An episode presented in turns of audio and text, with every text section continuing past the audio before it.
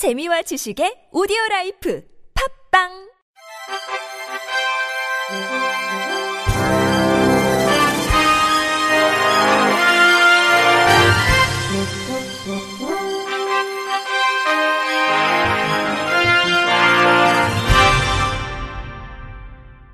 청취자 여러분 안녕하십니까? 1월 10일 금요일 KBIC에서 전해드리는 생활 뉴스입니다.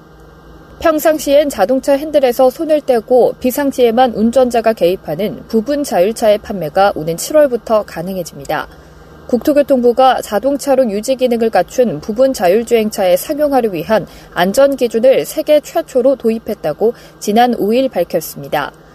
자율주행차는 운전자의 개입 수준에 따라 1단계부터 5단계로 나뉘는데 기존 상용화된 자율주행은 2단계로서 첨단 조향장치로 운전자를 지원하는 기능이었습니다. 차로 유지 기능을 작동해도 운전자의 책임 아래 운전을 수행하므로 운전대를 잡은 채 운행해야 했습니다. 그러나 이번에 3단계 부분 자율주행 안전기준 도입을 통해 지정된 영역 안에서는 자율차의 책임 아래 핸들에서도 손을 떼고 차선을 유지하며 달리는 자율주행이 가능해집니다. 국토부는 미국 자동차 공학회의 자율주행 시스템 분류 기준을 참고해 자율주행차 정의를 명확히 했습니다. 1단계부터 2단계는 운전자 지원 기능이 탑재된 차량, 3단계는 부분 자율주행, 4단계는 조건부 완전 자율주행, 5단계는 완전 자율주행으로 구분합니다. 이번 개정안에서는 3단계 자동차로 유지 기능과 더불어 운전자의 지시에 따라 차로를 변경하는 2단계 수동차로 변경 기능도 탑재할 수 있도록 제도화했습니다. 향후에는 자율주행차가 스스로 판단해 차로를 변경하는 3단계 자동차로 변경 기능도 단계적으로 도입할 예정입니다. 이창기 국토부 첨단 자동차 기술과 과장은 이번에 도입한 자율주행차 안전기준을 기반으로 국제 안전기준 논의에도 적극적으로 참여해 한국이 자율주행차 국제기준을 선도할 수 있도록 추진할 것이라고 말했습니다. 서울특별시 마을버스 운송사업조합이 새해를 맞아 서울시에서 운행되는 마을버스 전 차량에 교통 단말기를 신형으로 교체했습니다.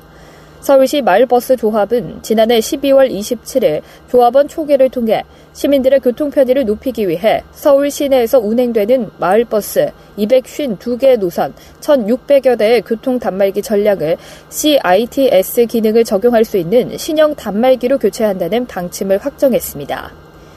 서울시 마을버스 조합이 새로 도입하는 신형 단말기는 GPS 분배기를 운전자 조작 패널로부터 분리하고 차량 내 CCTV, 관제, 교통정보 송수신, 차내 방송 지원 등 시민의 편의 증진을 위한 다양한 부가 서비스를 원활하게 제공할 수 있도록 설계된 단말기입니다.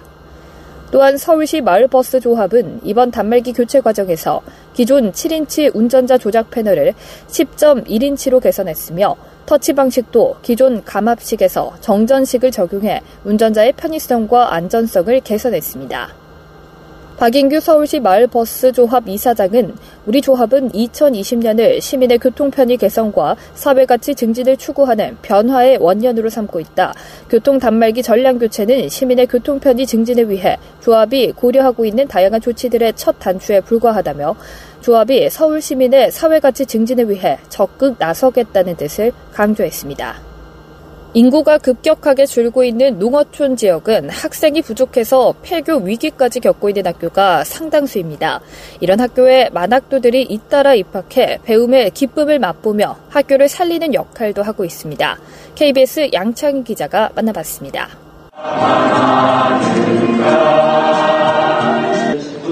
3년 동안 학업을 마친 결실을 맺는 고등학교 졸업식.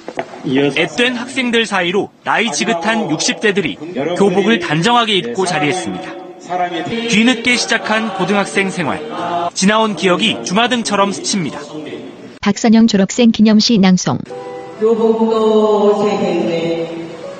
중간고사, 기말고사 때는 머리에 지나가는데. 고3 만학도 4명은 모두 마을 주민들.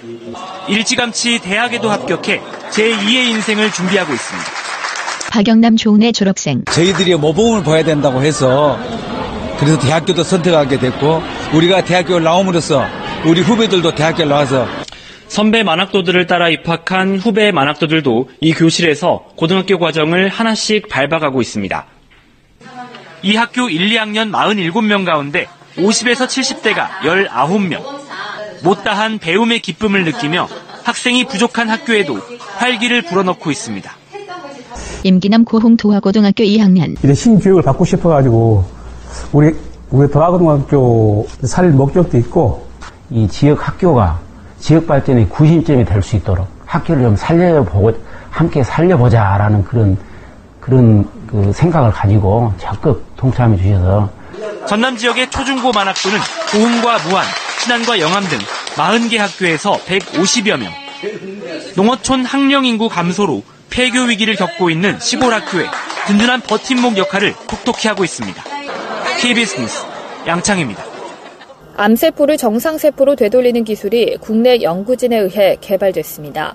카이스트는 바이오 및 뇌공학과 조광현 교수 연구팀이 대장암 세포를 일반적인 정상세포로 되돌리는 초기 원천 기술 개발에 성공했다고 9일 해당 대학 온라인 뉴스 게시판을 통해 밝혔습니다. 연구팀은 대장암 세포와 정상 대장 세포의 유전자 조절 네트워크를 분석해 대장암 세포를 정상 대장 세포로 변환하는 데 필요한 핵심 인자를 규명했습니다. 그리고 이를 통해 암세포의 정상 세포화라는 치료 원리를 개발했습니다. 현재 가장 널리 사용되는 항암 치료인 항암화학요법은 암세포의 증식을 억제하는 과정에서 정상 세포들까지 함께 사멸시켜 구토와 설사, 탈모 등의 부작용을 일으킵니다. 더불어 암세포가 항암 치료에 내성을 갖고 약물 저항성이 더욱 높아진 암세포로 진화되기도 합니다. 이를 극복하기 위해 표적 항암요법, 면역 항암요법 등이 주목받고 있으나 장기 치료 시 내성 발생 문제가 여전히 보고되고 있습니다. 암세포를 죽이는 방식의 항암 치료가 보이는 공통적인 한계점입니다. 이에 조광현 교수팀은 암세포를 죽이는 방식이 아니라 정상세포로 바꾸는 방식의 치료 전략을 제안했습니다. 연구팀의 시스템 생물학 연구 방법을 통해 핵심 전사인자 5개와 이들의 전사 활성도를 억제하는 후성 유전학적 조절인자를 발견했습니다. 그리고 분자세포 실험을 통해 대장암 세포에서 SATDB1을 억제했을 때 정상세포로 변환될 수 있다는 점을 증명했습니다. SATDB1이 정상세포의 핵심 전사인자를 억제해 암세포가 정상세포로 바뀌는 것을 차단하고 있었다는 것을 밝힌 것입니다. 조 교수 팀은 이러한 새로운 개념의 치료 전략을 적용해 항암 치료의 여러 부작용과 내성 발생을 최소화해 나갈 수 있을 것으로 보고 있습니다. 전기차에 이어 수소차가 우리 곁에 다가오면서 수소 충전과 공급에 대한 신뢰성이 중요해지고 있습니다. 수소 경제 사회를 맞아 상거래 공정성과 직결되는 정량 충전의 핵심 기술이 개발돼 수소차 보급에 탄력이 붙을 전망입니다. YTN 이정우 기자입니다. 친환경차의 대표 주자인 수소차. 한 번 충전으로 600km까지 달릴 수 있어 400km 수준의 전기차보다 에너지 저장 측면에서 우수하다는 평가를 받고 있습니다. 수소차의 뛰어난 저장 능력은 수소기체를 700기압의 고압과 영하 섭씨 40도의 특수 조건에서 충전하기 때문입니다. 국내 연구진이 수소 충전소에서 정량의 수소가 충전될 수 있도록 유량계를 정확하게 검증하는 교정 시스템을 개발했습니다. 한국표준과학 연구원 연료체 표준센터 강웅 씨입니다. 실제 수소 차량에 주입되는 조건과 동일한 어, 압력과 온도 조건에서 수소 기체를 어, 주입하고 평가하기 때문에 그 측정 신뢰성을 높일 수 있는 그런 장치입니다. 수요자와 공급자 모두 측정된 값을 신뢰할 수 있고 이동식으로 개발돼 전국 수소 충전소 현장을 찾아가 즉시 교정이 가능합니다. 국제 법정 계량 기구의 수소 유량계의 허용 오차는 1.5에서 2% 수준이지만 국내 충전소의 유량계는 상압과 상온에서 물을 사용해 실제 오차 범위를 파악하기 어려웠습니다. 한국표준과학연구원 소재에너지 융합측정센터장 백운봉 씨입니다. 자동차, 승용차뿐만 아니라 어, 트럭이라든지 아니면 선박이라든지 앞으로 그 수소 경제에서 굉장히 다양하게 신뢰성을 어, 입증할 수 있는 그런 기술이라고 봅니다. 이 시스템은 수소 상거래 질서 확립은 물론 수소 충전과 계량의 핵심 부품 국산화까지도 기대할 수 있습니다. 이 기술은 앞으로 수소 공급의 안전까지 확대 발전해 수소 경제 사회를 앞당기는데 도움을 줄 것으로 보입니다. YTN 이정호입니다. 끝으로 날씨입니다. 내일은 전국이 가끔 구름이 많은 날씨를 보이겠습니다. 제주도는 밤부터 비 소식이 있습니다. 중부 내륙으로는 곳곳에 새벽 한때 눈이 내리겠습니다.